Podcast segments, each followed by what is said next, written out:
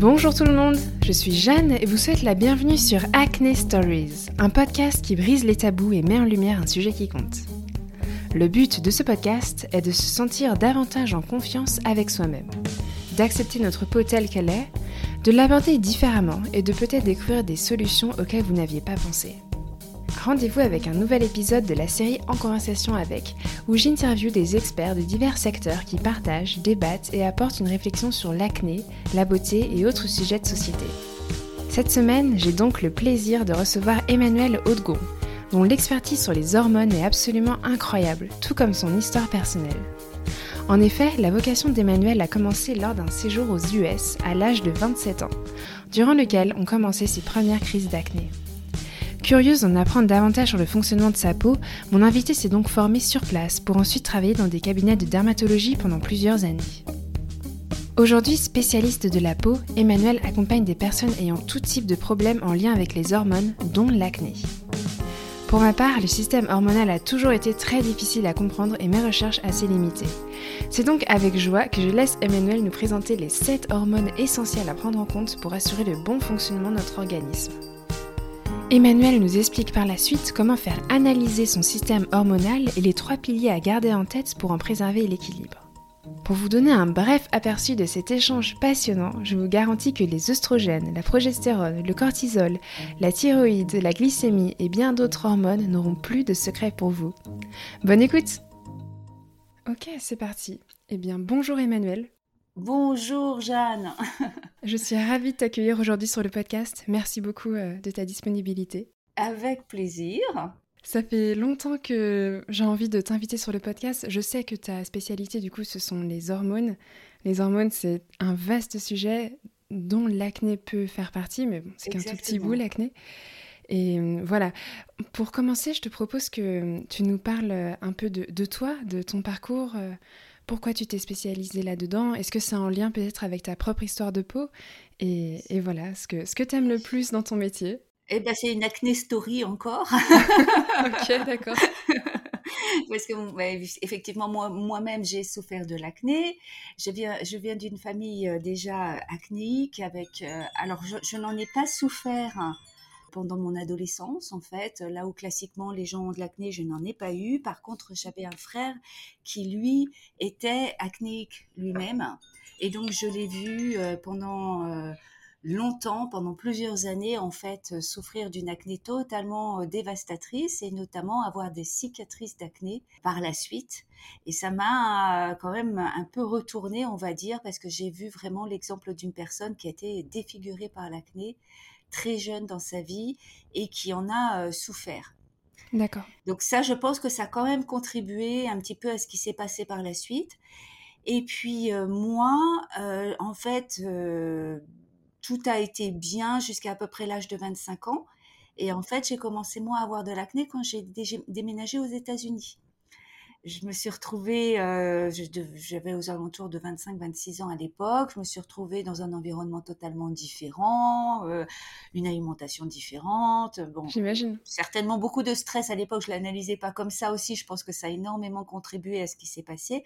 Mais j'ai eu euh, à ce moment-là, eh ben, mes premiers vrais problèmes d'acné et comme beaucoup de gens euh, qui nous écoutent, très certainement, euh, avec tout ce qui euh, est un peu le parcours classique de la personne qui sait pas trop ce qu'il faut faire, qui commence par se maquiller, qui commence par les produits qu'on trouve un peu partout, etc. Et puis, bien sûr, après, chercher de l'aide auprès de dermatologues, utiliser des antibiotiques locaux, etc. Donc tout ça, ça a mis beaucoup de temps, enfin tout, pendant classiquement plus d'une année d'errance comme ça. Et puis finalement, à la fin de tout ça, comme rien ne marchait, enfin que ça revenait, ça marchait temporairement, puis ça revenait, etc. Puis j'étais quand même dans une situation où c'était vraiment, euh, ça commençait à énormément impacter euh, d'un point de vue psychologique. Hein, euh, j'ai commencé à beaucoup, voilà, perdre confiance en moi complètement. en plus, c'était une période où je cherchais du travail, donc c'était très compliqué pour moi d'aller dans les, les, interviews, etc. Et finalement, ben après, ce qui m'a été proposé, bien sûr, ça a été euh, le Roaccutane. Et j'ai choisi de, bah, de le prendre. J'ai choisi de, prendre le médicament parce que à l'époque, bon, d'abord, j'étais pas très informée sur ces choses-là. Puis ça me semblait la seule issue possible. Donc j'ai fait un cycle de Roaccutane qui, sur le coup, s'est avéré très bénéfique, on va dire. Donc j'ai effectivement, après plusieurs mois de prise de Roaccutane, plus eu d'acné. Donc j'ai pensé que c'était fini, comme beaucoup de gens à ce moment-là, on pense que c'est vraiment euh, quelque chose que, que, ça règle le problème pour toujours. Donc j'ai vécu euh, pratiquement une année d'accalmie absolument merveilleuse, pendant laquelle je me suis dit, mais en fait, ça m'intéresse beaucoup ces histoires de peau. Pourquoi est-ce que j'essaierai pas de me spécialiser là-dedans, etc. Du coup, je suis retournée à l'école et je, je, me suis spécialisée pour devenir euh, spécialiste de la peau pour travailler justement dans des cabinets de dermatologues. Et c'est ce que j'ai fait. Voilà. Je comprends. Et donc tout ça aux États-Unis? Tout ça aux États-Unis, voilà. et du coup, je me suis retrouvée à travailler euh, tout de suite dans un cabinet de dermato euh, complètement. Là-bas, c'est vraiment la chaîne. Hein. C'est vraiment des rythmes très, très soutenus. Donc, on voit des patients euh, toutes les 10 minutes. On a à peu près 10 minutes par patient. Donc inutile de dire, c'est pour ça que des gens comme moi existent là-bas aux États-Unis, c'est qu'en fait, le médecin est là pour valider un petit peu ce que la personne a fait avant. Donc toute la prise de renseignements, tout, euh, tout ça, c'est fait par, euh, par des gens comme moi. Et mmh après, le médecin, il arrive et il regarde un petit peu ce qu'on a fait et il donne son aval. Donc il y a une sorte de, répartition, on va dire, des tâches pour des questions de, productivité. Et moi, l'intérêt que ça a eu pour moi, c'est que ça a commencé en fait à me faire voir beaucoup, beaucoup de gens et beaucoup de peaux. Et c'est vraiment comme ça, en fait, c'est par l'expérience clinique que j'ai énormément appris. Je pense que ce qui a été le plus formateur dans tout ce que j'ai fait, ça a été le fait que bah, j'ai vu des, milliers et des milliers de peaux. Quoi. Mm, mm. Super intéressant. Et par contre, ce qui s'est passé, c'est qu'au bout d'un an, avec euh, justement ce rythme de vie, je pense, qui, qui y a contribué, eh bien, je me suis retrouvée à avoir de nouveau de l'acné. Hmm. Après Roaccutane, oui. Voilà, après Roaccutane, à peu près un an après Roaccutane, ce qui est un peu classique d'après ce qu'après moi, ce que j'ai vu euh, en cabinet. Euh, je ne vais pas dire que ça arrive pour tout le monde, mais ce que je veux dire, c'est que si la raison pour laquelle on avait de l'acné n'a pas été réglée, Roaccutane ne faisant que réduire, atrophier la taille des glandes sébacées, une fois que le médicament quitte le système, ce qui prend plusieurs mois, voire pratiquement un an, une fois que la taille des glandes sébacées revient à la normale, si ce qui avait créé l'acné au départ, avant Roaccutane, n'a pas été réglé, ou qu'on ne l'a pas dépassé, par exemple sa peau, euh, si c'est un adolescent, bah, peut-être qu'il a dépassé cette adolescence et là, bah, l'acné ne reviendra pas forcément puisque il a, voilà, la, raison naturelle a disparu. Mais si mmh. cette raison naturelle ne disparaît pas, bah, il y a des grandes chances que la personne retrouve son acné malheureusement et en tout cas c'est ce qui s'est passé pour moi. Ouais, je comprends. Dans le sens où Roaccutane en fait ne va pas traiter euh, la cause même euh, de, de l'acné. Exactement. Et la plupart du temps, l'acné, tu vas me dire si je me trompe, mais l'acné à l'âge adulte chez les femmes, la plupart du temps c'est lié aux hormones. Ça peut être hormonal ou ça peut être digestif, parce qu'il y a beaucoup aussi d'acné qui sont d'origine digestive. Et les acnés digestives peuvent mener à des problèmes hormonaux. Oui. D'où la grande complexité. D'où la grande complexité. Écoute, la, question du coup dont, je rêve de te poser, c'est bon, les hormones c'est très difficile à, comprendre, même quand on a envie d'apprendre par nous-mêmes, c'est difficile de, trouver des informations euh, à la fois simple à comprendre et, voilà concise. Est-ce que tu pourrais un peu, après toute ton expérience, nous faire part un peu de l'essentiel à savoir sur les hormones, des choses qu'on ne nous apprend pas forcément euh, sur notre corps? Bien sûr.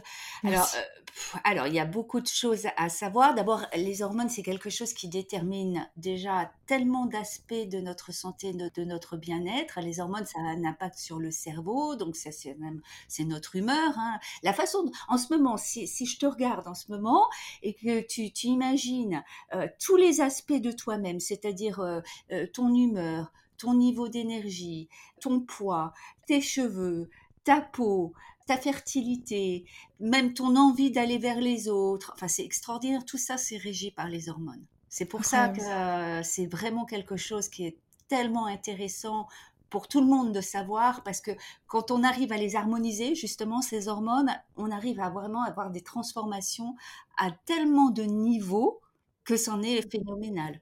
Et c'est dommage de pas pouvoir. Je trouve que ces informations soient pas distribuées, enfin qu'elles soient pas effectivement connues, parce qu'avec souvent quelques petits ajustements, on peut réellement obtenir des différences flagrantes, notamment sur le niveau d'énergie.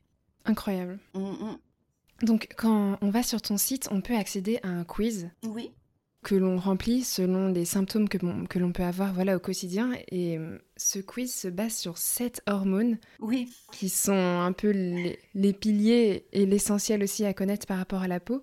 Oui. Serais-tu d'accord de nous présenter ces sept hormones? Ah oui, plaisir Bien sûr, bien sûr, bien sûr. C'est compliqué en fait de les différencier et tout. Alors, euh, euh, je, je, commence avec les hormones euh, auxquelles on est vraiment habitué, qui sont les hormones sexuelles. Hein, parce que quand on dit hormones en français, on parle généralement des hormones sexuelles, c'est-à-dire notamment bah, des oestrogènes. Les oestrogènes, c'est vraiment quelque chose qu'on a tendance à connaître, nous les femmes, parce que ce sont les hormones qui sont responsables de nos attributs féminins. Hein, c'est celles qui nous donnent euh, euh, les merveilleuses courbes de nos hanches, qui nous donnent nos seins, etc. Et en fait, les œstrogènes, c'est une famille d'hormones. C'est pour ça que j'emploie toujours un pluriel. Enfin, j'essaye d'employer un pluriel parce que c'est vraiment les oestrogènes, il y en a beaucoup, beaucoup, beaucoup. Et euh, certains sont, certaines sont plus favorables, on va dire, que d'autres. Nous, on a un petit peu une mauvaise presse sur les oestrogènes parce qu'on sait qu'elles sont potentiellement dangereuses. On a déjà entendu qu'il y a certains cancers qui peuvent être, voilà, euh, accentués par justement les oestrogènes. Donc, on reste un petit peu sur cette idée-là. C'est bien dommage parce que les oestrogènes, avant toute chose, c'est donc des hormones naturelles, très bénéfiques à la femme parce que absolument bah, indispensables. Elles constituent qui nous sommes, en fait, réellement, euh, et elles vont agir sur, euh, sur l'ensemble de notre corps. Les oestrogènes, elles sont produites à la fois par les, euh, les ovaires, à la fois par des glandes qu'on appelle les glandes surrénales, qui sont en fait situées au-dessus des reins. D'accord. Et qui sont très importantes pour, euh, d'une manière générale pour la santé euh, hormonale. Et également, elles sont fabriquées par la masse graisseuse. Ça, c'est quelque chose qu'on ne sait pas. Plus on a de masse graisseuse, plus on a de poids, et plus on a cette euh, capacité à fabriquer des oestrogènes. C'est la masse graisseuse fabrique est une glande euh, endocrine en elle-même, euh, ça fabrique des oestrogènes. Et donc en général, c'est plutôt au niveau des ovaires qu'elles sont fabriquées et c'est pendant la première moitié du cycle en particulier qu'il y a une grande sécrétion fabrication d'oestrogènes par nos ovaires. D'accord, ok. Donc, euh, en, gros, il y a trois oestrogènes à connaître qui sont vraiment importants. Le premier, c'est le 1, qui est considéré un oestrogène assez faible et qui, en fait, est un oestrogène plutôt favorable à la femme. C'est ce qu'on sécrète le plus pendant la grossesse et pendant la ménopause. Pendant la ménopause, on fabrique plus d'oestrogènes à partir des ovaires. Et donc, on le fabrique généralement à partir des surrénales et un peu par la masse graisseuse. Et ça va être ce type-là, le 1, qu'on appelle l'œstrone. Celui qui est le plus connu, c'est le 2, l'estradiol. Il peut être en excès. C'est celui qui peut être problématique. Il en existe beaucoup de versions synthétiques, notamment dans les cosmétiques, les produits d'entretien, etc., les fameux perturbateurs endocriniens qui peuvent avoir l'action de l'E2 et c'est celui qui est impliqué dans certains cancers, et notamment le cancer du sein. Donc c'est celui-là un petit peu qui peut être problématique. Et enfin, il y en a un troisième qui est l'estriol, le 3, qui lui euh, est considéré comme un, un oestrogène protecteur.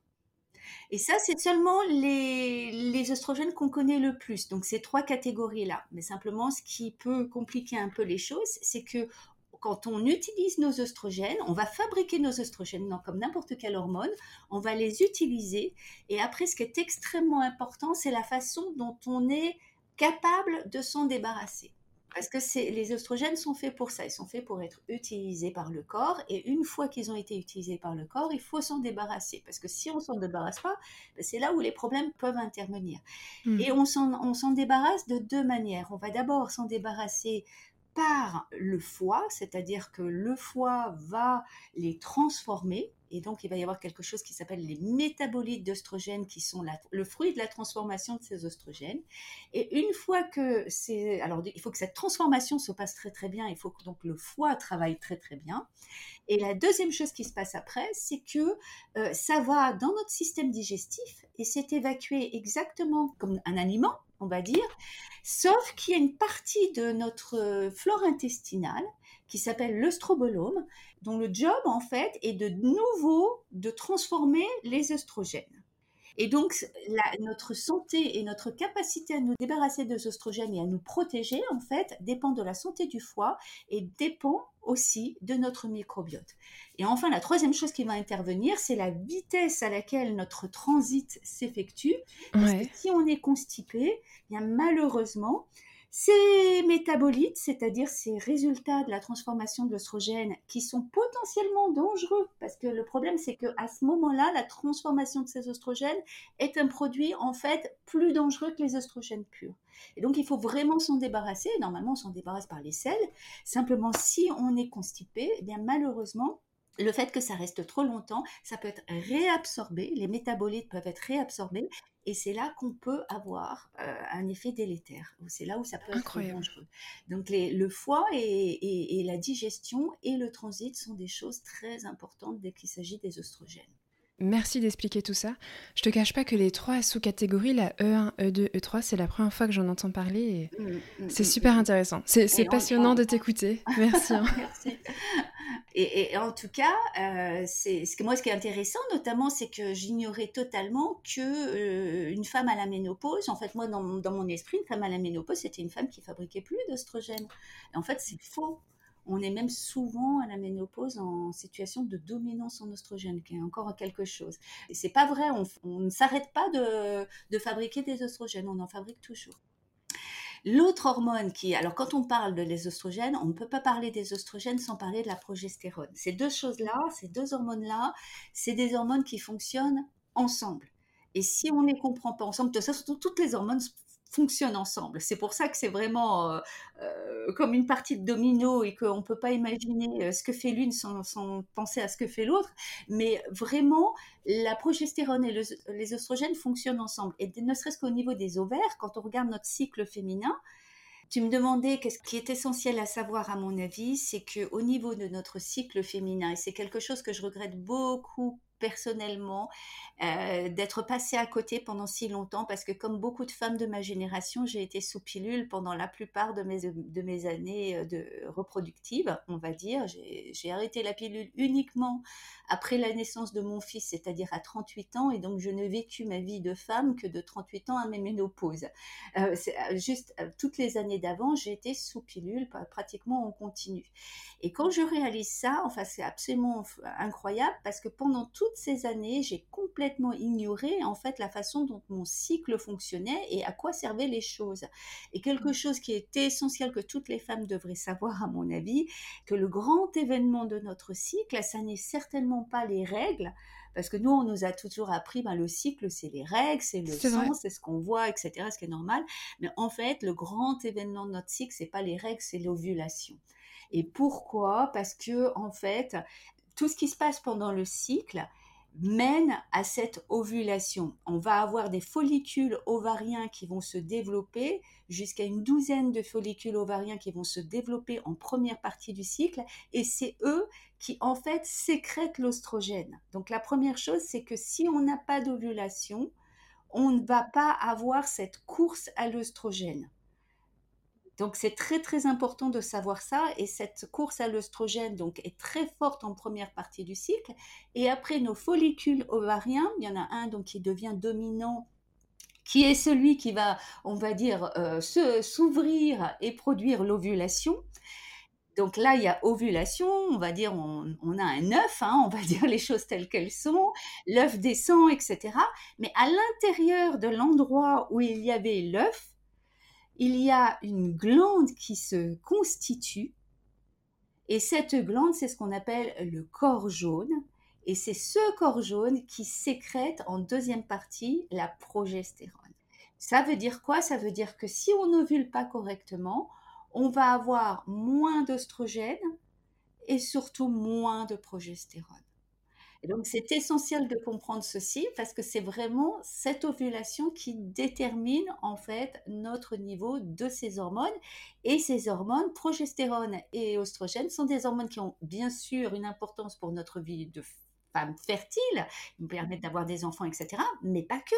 Les oestrogènes et la progestérone sont vitales pour nous, encore une fois, pour beaucoup d'aspects. L'oestrogène, par exemple, est vital pour notre santé mentale. Et l'oestrogène joue un rôle très important au niveau de notre santé mentale. Également, la progestérone ne sert pas uniquement à faire des bébés. Elle est calmante, elle est apaisante et surtout, elle contrebalance les oestrogènes. Donc cette fameuse progestérone, issue du corps jaune au niveau de, nos ovaires, elle est également fabriquée par les glandes surrénales, donc c'est la même chose. Euh, si on, ne fabrique pas suffisamment de progestérone au niveau de nos ovaires, par exemple à la ménopause, on peut les avoir par les glandes surrénales.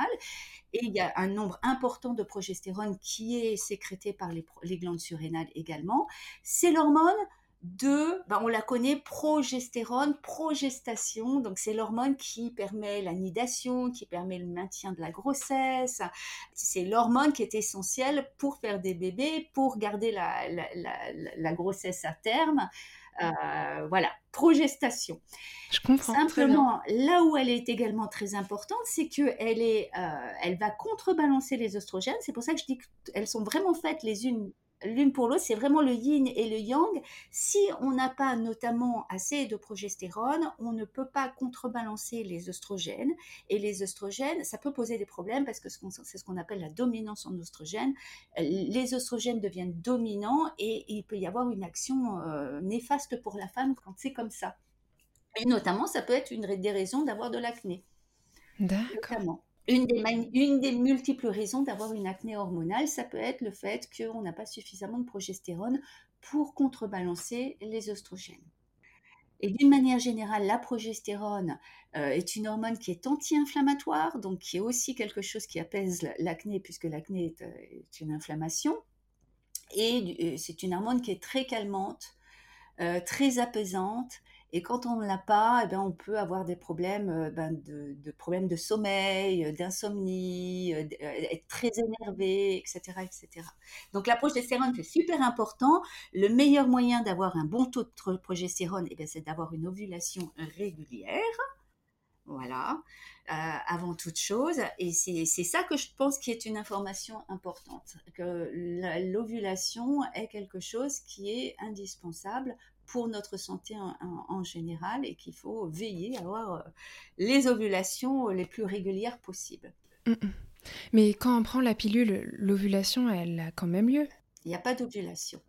Il n'y a pas d'ovulation. C'est le mécanisme même de la pilule, c'est même le but de la pilule, c'est justement de faire en sorte de... Il y a toujours une communication entre nos cerveaux, notre cerveau et nos ovaires en temps normal, sans pilule. Et à chaque fois, c'est une communication qui va dans les deux sens. C'est-à-dire que notre cerveau communique aux ovaires et les ovaires communiquent à notre cerveau. Et c'est exactement ce qui se passe. Hein. Pendant tout le, temps du cycle, on a cette communication en permanence. C'est-à-dire que le cerveau va sécréter des hormones qui donnent cet ordre aux ovaires, notamment l'hormone, la, FSH qu'on voit dans les bilans sanguins. Hein. La FSH, c'est quoi? Une hormone dans le cerveau qui dit aux ovaires, eh bien, euh, il, faut, il faut sécréter notre, nos oestrogènes. Et une fois que le taux d'oestrogène est suffisamment élevé, le cerveau le perçoit et dit, ben, il faut euh, cette fois-ci ovuler. Voilà, donc c'est une, voilà, une communication dans les deux sens. Le problème, c'est que sous pilule, en fait, on crée une situation absolument euh, anormale, on va dire, où on donne déjà à la femme beaucoup d'oestrogènes et éventuellement de la progestérone. Et donc, on donne ceci et ça bloque cette communication entre le cerveau et les ovaires, ce qui fait que quand on arrête la pilule, très souvent, bah, c'est comme ça que ça marche déjà. Il y, a suffisamment d'oestrogènes, il y a suffisamment de progestérone, donc le cerveau ne déclenche pas l'ordre de faire l'ovulation. Et donc, c'est comme ça que la pilule est contraceptive parce qu'on n'ovule pas et donc on ne peut pas faire de bébé. Mais le problème, c'est à l'arrêt. C'est-à-dire que à l'arrêt, une des raisons possibles, enfin une des choses qui peuvent se passer au moment de l'arrêt, c'est une, euh, non-reprise de la communication entre notre cerveau et les ovaires. on peut se retrouver avec euh, l'incapacité, une fois qu'on a enlevé la pilule contraceptive, qui sont des, hormones très fortes, beaucoup plus fortes que nos hormones naturelles, il faut vraiment comprendre ça. Du coup, quand nos ovaires commencent à retravailler, ce sont des hormones beaucoup plus faibles, nos hormones naturelles. Et ce message, ce chuchotement de nos ovaires n'est plus entendu par notre cerveau. Et souvent, c'est ce qui peut poser problème parce que on peut ne pas reprendre cette communication de manière optimale après l'arrêt de la pilule. Ouais, je comprends. Ok, d'accord, très bien. Ouais, on dit souvent que ça prend du temps. Et ça peut prendre du temps et ça peut même ne pas être euh, complètement, euh, ne pas se remettre en place euh, correctement. ça peut, notamment si une femme a tendance à ce qu'on appelle le syndrome des ovaires polykystiques, voilà, le SOPK, alors à ce moment-là, on peut se retrouver avec, à la suite de la prise, de la pilule, éventuellement le SOPK euh, ayant pris une forme plus importante. Voilà. Et, donc avoir une femme qui ne récupère pas forcément ses cycles et qui euh, peut se retrouver avec notamment de l'acné à l'arrêt de la pilule. Ou on peut avoir de l'acné à l'arrêt de la pilule tout simplement parce qu'il y a très souvent prise d'une pilule particulière qui est une pilule anti-acné et, quand on prend ces pilules anti-acné, enfin très souvent, et c'est pas dit par euh, les personnes qui nous offrent ces pilules, c'est que le problème à l'arrêt, ça va créer une, une montée d'androgènes réactionnels à l'arrêt de la pilule. Et donc on a très souvent des problèmes d'acné quand on arrête ce type de pilule. Enfin, si c'est le seul, la seule raison pour laquelle on a de l'acné, ça va disparaître au bout d'un moment. Par contre, si on est de terrain SOPK, on peut se retrouver malheureusement à avoir un problème plus profond.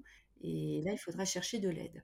Ok, d'accord. Bon, merci beaucoup en tout cas d'avoir euh, expliqué tout ça parce que c'est un, un, très bon rappel. La troisième hormone. Yes. La troisième hormone. J'y vais directement parce que celle-ci, c'est quelque chose qu'on connaît bien quand on a de l'acné en général. C'est la testostérone. Ce sont les hormones mâles. D'accord? Donc, euh, je parle de la testostérone. Il y a d'autres hormones mâles, mais celle-ci est la principale testostérone, donc hormone mâle, que toutes les femmes ont, hein, c'est tout à fait normal, il faut le savoir, on a toutes un petit peu de testostérone, fabriquée par les ovaires, fabriquée par les glandes surrénales également.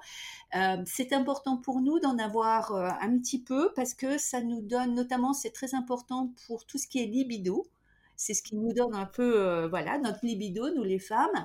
Et c'est important pour la prise de décision on s'est rendu compte notamment qu'une femme qui n'avait pas assez de testostérone, notamment ça arrive au moment de la ménopause, eh bien, peut avoir du mal à prendre des décisions, par exemple. C'est pour ça que c'est si fascinant de se rendre compte que des choses qui n'ont absolument pas, a, priori, on, on, pense, de rapport avec les hormones, en ont beaucoup, quoi. Des choses comme ça e, existent. Et l'autre chose à savoir pour la testostérone, c'est que c'est une hormone qui va se transformer éventuellement en oestrogène. Si on a trop de testostérone, on peut aussi se retrouver avec trop d'oestrogène parce que la testostérone se transforme éventuellement avec l'aide d'un enzyme en oestrogène. Voilà, voilà. Bah, voilà, voilà.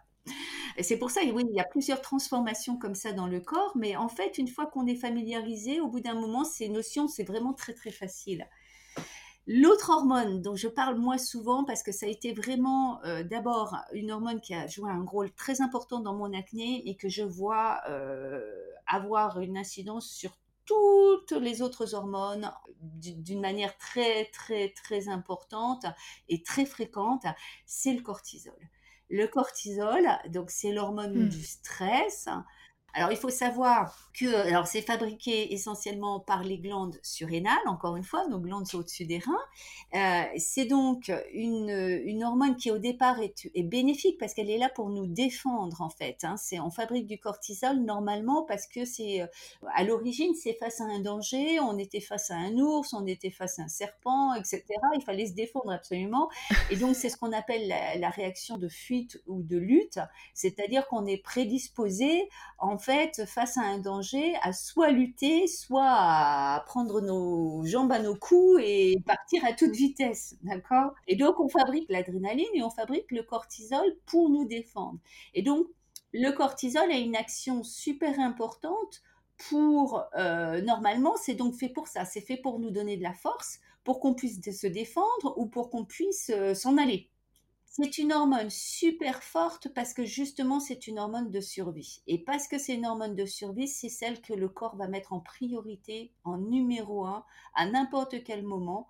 C'est elle qui va mener la danse, on va dire, parce que justement c'est une hormone de survie. Et en fait, elle est là pour euh, nous donner de l'énergie et pour nous euh, faire en sorte que notre cerveau réagisse très très bien pour qu'on prenne les bonnes décisions. Mais tout le reste est en fait arrêté. Tous les autres besoins de l'organisme sont arrêtés quand on est sous l'influence du cortisol. C'est-à-dire qu'au moment où il y a une montée de cortisol, euh, la digestion, on oublie parce que c'est pas important à ce moment-là. Et la procréation, on oublie. C'est-à-dire qu'à ce moment-là, le fait de faire un bébé, le corps il comprend très bien que c'est pas le moment, on est en danger, donc on peut pas faire de bébé. Donc il faut bien comprendre que sous l'influence du cortisol, notamment l'ovulation est très compromise. Voilà. Et donc, euh, c'est vraiment une hormone euh, qui joue un rôle majeur, ne serait-ce que parce que, par exemple, elle a une influence sur ce qu'on appelle la glycémie. Sous l'influence du cortisol, eh bien, euh, on va pousser le sucre à l'intérieur de nos cellules de manière à être utilisé. D'accord? Voilà, c'est logique. Ouais, c'est logique. donc, euh, si on a un problème de cortisol, on va certainement avoir un problème de glycémie. Parce que si on fabrique du cortisol trop souvent, il faut savoir que c'est une hormone qui était là de manière temporaire, hein, qui est là pour nous aider de manière temporaire. Donc, tant qu'elle est fabriquée de manière temporaire pour nous protéger contre un danger, tout va bien. Le problème, c'est que notre époque n'est pas comme ça. Notre époque, c'est que on a des sécrétions de, cortisol en permanence. On est sollicité en permanence et donc on a des sécrétions de cortisol en permanence. Et normalement, au départ, le cortisol, on était censé donc l'éliminer par un exercice physique très rapide. On se défendait contre l'ours ou on, s'en allait à toutes jambes. Voilà. Tandis maintenant, on fait plus ça. Donc le cortisol, on le fabrique beaucoup plus souvent et en plus, on l'évacue pas. Alors qu'avant, il était évacué. Et mmh. donc, ce cortisol va créer des réactions en chaîne très importantes au niveau glycémie, notamment au niveau de la thyroïde aussi, ça va abaisser les fonctions thyroïdiennes. Ça va avoir beaucoup, beaucoup de répercussions en chaîne sur les autres hormones. Et donc, le cortisol et la gestion du stress font partie des choses dont je parle beaucoup et sur lesquelles, mmh. euh, quand on fait des stages euh, sur Beauté Pure, on travaille beaucoup sur ces notions-là parce qu'elles sont absolument essentielles. J'imagine, ouais. L'autre hormone dont je parle pareil beaucoup, c'est les hormones thyroïdiennes. C'est pareil, c'est une famille mmh. d'hormones, hein, il y en a plusieurs on va dire, il y, a, surtout euh, la T4 et la T3. La T4, c'est ce c'est une hormone thyroïdienne donc créée au niveau de la glande thyroïde, au niveau du cou, et elle va se convertir en T3, qui est la forme active. Cette conversion, elle se fait, c'est pareil, au niveau des intestins et au niveau du foie. Et c'est pour ça que j'insiste toujours sur les intestins et le foie, parce que si on a des intestins ou une digestion qui ne se passe pas bien, ou si on a un foie qui ne marche pas bien, eh bien, c'est pareil, nos hormones thyroïdiennes ne vont pas nous donner le maximum d'elles-mêmes. Et la thyroïde, c'est super important, parce que la thyroïde, on pense à la thyroïde pour les problèmes de poids, on sait que ça donne euh, des problèmes de, voilà, de métabolisme, mais la thyroïde, c'est pas que ça. La, thyroïde, c'est en fait euh, exactement comme euh, l'étincelle qui allume l'ensemble des cellules. C'est l'énergie. Donc, si on a un problème thyroïdien, eh ben, on n'a pas l'étincelle qui allume les cellules et on se retrouve en fait avec, de la même manière que le cortisol, des problèmes hormonaux en chaîne. Très important la thyroïde, très important pour la qualité des cheveux, de la peau, des ongles, très important pour l'acné également. Super intéressant. voilà, ça c'est les hormones, il faut vraiment les connaître, il faut vraiment les connaître, elles font partie de notre vie. Ouais, on nous dit pas tout ça, on nous explique pas beaucoup en fait. C'est dommage. Hein. Mais je pense que ça va venir. Je pense que ça va venir. Je pense que ce sont des sujets qui vont être abordés plus facilement maintenant. Euh, l'autre hormone aussi, alors ça c'est quelque chose qui est généralement connu des personnes qui souffrent d'acné parce que c'est très très important, c'est l'insuline. L'insuline, donc fabriquée par le pancréas, qui est là en fait euh, à chaque fois qu'on mange un glucide Donc on se retrouve avec ce qu'on appelle la glycémie, c'est-à-dire du sucre dans le sang, le sucre sanguin, ce qui est tout à fait normal. On en a besoin pour notre... On ne pourrait pas fonctionner hein, sans, glycémie, sans sucre dans le sang. Donc c'est très très important, notamment par notre cerveau qui, qui utilise beaucoup de, de, ce glucose. Et ce sucre sanguin, il doit normalement aller dans les cellules. Et qu'est-ce qui fait rentrer en fait le sucre sanguin dans les cellules? L'insuline. Et cette insuline, donc, elle est très très importante parce que pour certaines personnes, d'abord parce que si on fabrique trop d'insuline, c'est-à-dire si on mange trop de glucides dans un premier temps, on va fabriquer trop d'insuline. Et si on fabrique trop d'insuline, on peut se retrouver facilement avec de l'acné parce que l'insuline va stimuler un certain nombre de choses qui vont mener à de l'acné directement, d'accord, très rapidement. Mais il y a un effet secondaire également qui est l'effet de ce qu'on appelle la résistance à l'insuline, dont beaucoup de personnes souffrent, qui est le fait que si ce phénomène se poursuit trop longtemps, c'est-à-dire que pendant très longtemps on va manger trop de glucides, c'est pas la seule chose hein, qui prédispose à la, résistance à l'insuline, mais c'est une des choses. Eh bien, au bout d'un moment, l'insuline fait moins bien son travail parce que les cellules n'acceptent pas que l'insuline fasse rentrer le glucose à l'intérieur. Et dans ces moments-là, on a vraiment un problème parce qu'on va se retrouver avec le glucose sanguin qui reste dans le sang, ce qui est très dangereux, et de l'insuline trop élevée dans le sang. Et ça, ça prédispose pour les femmes qui notamment souffrent de SOPK à avoir des ovaires qui vont produire trop d'androgènes. Et donc là, on peut avoir une acné très, très, très, très, très forte parce que les ovaires des femmes qui ont le SOPK, en fait, réagissent en fabriquant plein d'androgènes. Donc l'insuline, très importante pour tout le monde. Hein. Il faut savoir ce qu'on appelle équilibrer sa glycémie. Ça fait partie des premières choses que j'enseigne à toutes mes clientes, à savoir équilibrer la glycémie. Mais c'est particulièrement important, notamment pour les personnes qui sont euh, un peu résistantes à l'insuline, hein, insulino-résistantes, notamment les personnes qui, euh, pas toutes, mais certaines personnes qui souffrent du SOPK. À peu près 60 à 70% des femmes qui souffrent de SOPK sont insulino-résistantes. Ok, d'accord, incroyable. Dans les communautés d'auditeurs auditrices, je pense qu'il y en a beaucoup qui ont euh, le SOPK. Merci hein, d'expliquer tout ça. Du coup, si je comprends bien, les, hormones, du coup, les, circuits hormonaux fonctionnent principalement autour des organes euh, émonctoires, donc foie, intestin et les glandes aussi. Alors, les hormones sont produites par différentes glandes les, glandes endocrines à différents moments, à différents endroits du corps. Donc, euh, bah voilà, la glande thyroïde, c'est une, c'est fabriqué par différentes glandes, les ovaires, la glande thyroïde, les surrénales, le cerveau. Voilà, il y a beaucoup de glandes.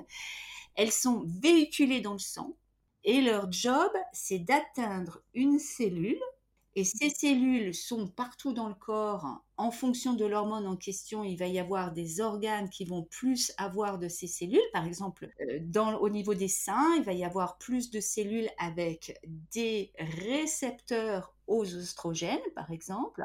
Voilà. Mais ce qui est important de comprendre, c'est que le job d'une hormone, c'est d'arriver dans une cellule, de se fixer sur un récepteur, et c'est uniquement si on se fixe sur ce récepteur et qu'on est capable donc de faire, c'est comme un verrou, on est capable ou non d'ouvrir le verrou. D'accord?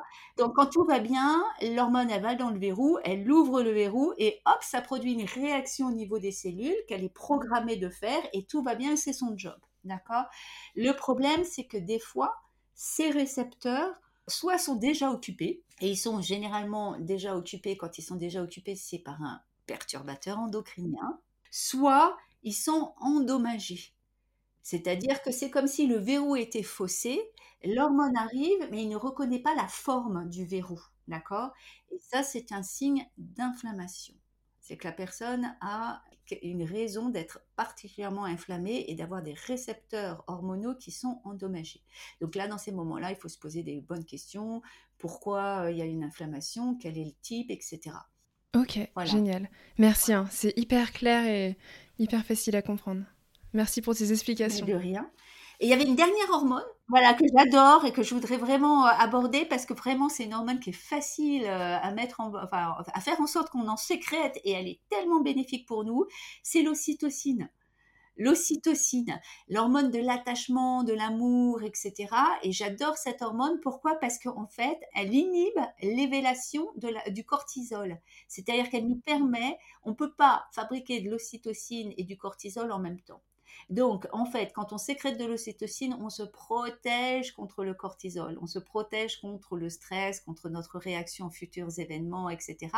Or, l'ocytocine, elle est facile à fabriquer. On la fabrique par l'orgasme, par le massage, par les câlins, par l'amitié, par les mmh. relations sociales, par la joie. Enfin, en gros, même en ayant un animal domestique, on a vu que ça nous permettait de sécréter de l'ocytocine.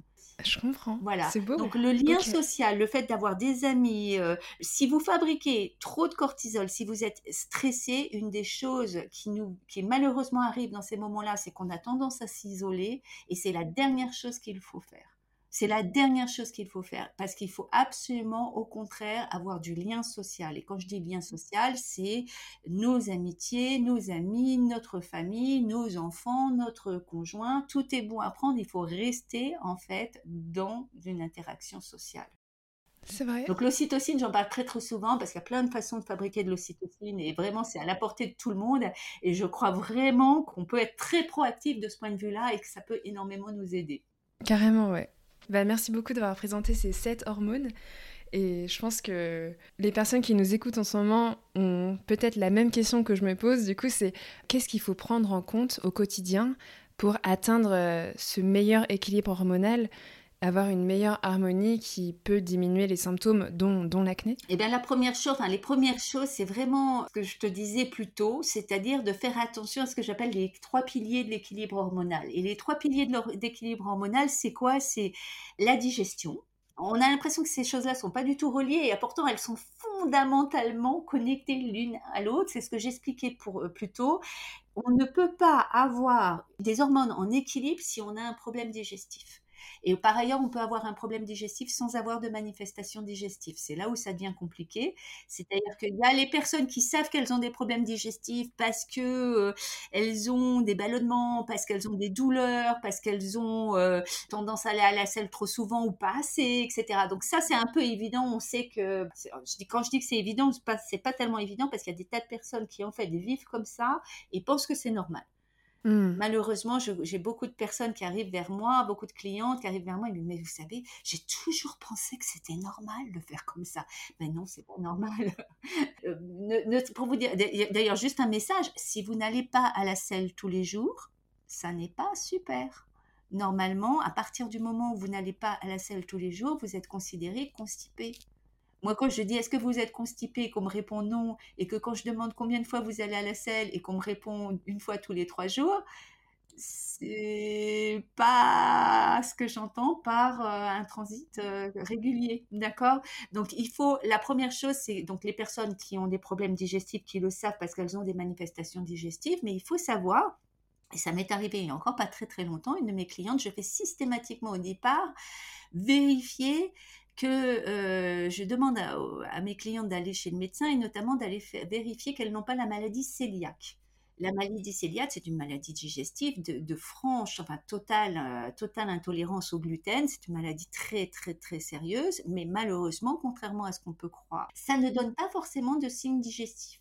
La personne peut, et moi j'avais cette femme qui n'ovulait pas, qui avait des troubles de règles depuis très très longtemps, qui savait, voilà, on, a essayé. Et la première chose, donc je fais toujours ce, test, hein, et elle était cœliaque. Et en fait, elle avait aucune manifestation digestive. Donc, on peut avoir un problème digestif des fois sans avoir de manifestation. La plupart du temps, on en a, mais oh, il est tout à fait possible de ne pas avoir de manifestation. Et ça, ça va avoir vraiment une incidence sur notre vie hormonale, comme je l'ai expliqué, c'est fondamental. La deuxième chose qui est euh, fondamentale, c'est l'équilibre de la glycémie. C'est pour ça que j'apprends ça, mais c'est vraiment une un chose que tout le monde devrait savoir faire, équilibrer sa glycémie au quotidien. C'est vrai pour toutes les femmes. Euh, si on veut équilibrer nos hormones, on doit savoir équilibrer notre glycémie. Il faut surtout ne jamais se retrouver en situation d'hyper ou d'hypoglycémie. C'est très très mauvais pour nous. Ça élève notre cortisol et ça fait des tas de choses en chaîne qui ne sont pas bonnes pour nous. Donc toutes les femmes devraient apprendre à équilibrer leur glycémie. Et la troisième chose, ben, c'est que ça dépend énormément de l'état du foie. Et donc, le troisième pilier de l'équilibre hormonal, c'est de prendre soin de son foie, de savoir comment il fonctionne, de savoir ce qu'il faut faire pour l'aider. Et ça, c'est pareil, c'est quelque chose qui s'apprend en fait, qui est, tout bête, qui s'apprend. Ouais, c'est sûr. Donc, pour un peu prendre soin de son foie, faire attention à son taux de glycémie, c'est surtout dans le choix des aliments qu'on mange au quotidien Alors, la glycémie, oui, mais pas, pas forcément, parce que, euh, par exemple, euh, il y a d'autres facteurs. C'est essentiellement alimentaire au niveau de la glycémie, c'est vrai. D'accord. Mais il n'y a pas que ça. Par exemple, on sait qu'une femme qui manque de sommeil, par exemple, c'est très mauvais pour la glycémie. Une fois, je me souviendrai toujours, j'avais cette euh, étudiante en médecine qui était venue vers moi parce que c'était un truc très flagrant. Elle vient vers moi avec ses analyses, euh, notamment de la glycémie, et elle me dit mais je ne comprends pas. Euh, j'ai une acné vraiment très importante. effectivement, mes chiffres sont légèrement au niveau de la glycémie, sont légèrement pas, dans les clous. Je comprends pas, je mange pas du tout de sucre et des choses comme ça. Avec un, petit entretien, en fait, c'était dû essentiellement au fait qu'elle dormait pas. Elle avait des examens très, voilà, elle était hyper stressée, elle avait des examens et, et c'est suffisant pour pouvoir euh, avoir une incidence sur la glycémie. Donc oui, c'est essentiellement alimentaire, mais pas seulement. C'est pour ça que quand il y a un problème de glycémie, il faut travailler sur l'alimentation, mais il faut y travailler sur le mode de vie en général.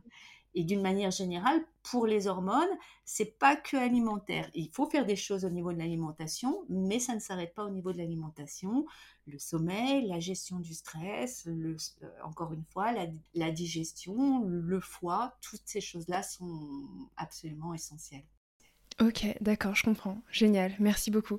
Et hum, imaginons du coup, il y a des personnes qui nous écoutent en ce moment qui sont quasiment certaines que elles ont une acné hormonale. Aujourd'hui, en France, comment on peut, accéder à ces espèces de, tests? Faire un test sanguin plutôt en se tournant vers euh, un gynécologue, un, dermato Alors, c'est là où c'est un petit peu compliqué, à mon avis, en France, parce que euh, en France, euh, bon, déjà, de faire un test sanguin, c'est toujours un réflexe de base, hein, pourquoi pas, si on a la chance d'avoir un médecin qui, à notre écoute. Je dis ça avec un peu de précaution, parce que mon expérience, c'est que certains médecins ne veulent pas faire ce genre de panel sanguin mais euh, mais il y en a qui sont tout à fait à l'écoute et donc dans, dans, la mesure où on a ce type de médecin, c'est toujours euh, très bien de faire déjà un premier panel hormonal, c'est-à-dire avec euh, les oestrogènes, la progestérone, etc. D'ailleurs, il y a un endroit dans mon dans mon site où j'indique le type d'hormones ou que c'est bien d'analyser. Par contre, le problème qu'il y a avec ça, c'est que les hormones ne peuvent pas être interprétées dans le sang de manière fiable. C'est-à-dire que malheureusement, comme je l'expliquais, une hormone, c'est quelque chose qui est produit par une glande et qui va vers une cellule. On peut avoir des hormones dans le sang tout à fait normal, des niveaux tout à fait normaux, mais par contre, l'hormone n'est pas capable d'atteindre notre récepteur. Et donc, même avec un niveau hormonal normal dans le, dans le sang, on ne va pas avoir l'action de l'hormone. Et donc, c'est pour ça que les meilleures analyses hormonales ne se font pas dans le sang.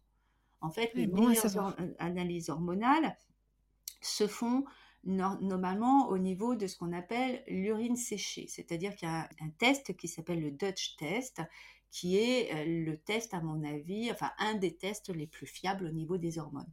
Donc moi, quand je travaille avec euh, les personnes, souvent je, combine euh, à la fois ce que le docteur veut bien nous donner et puis des analyses complémentaires de type Dutch test. Ok, très bien, je comprends. Génial. Bah écoute, Emmanuel, merci beaucoup. J'ai l'impression d'avoir appris 10 000 choses sur les hormones. C'est vraiment fascinant. Et euh, super. Bah écoute, je te, je te remercie du fond du...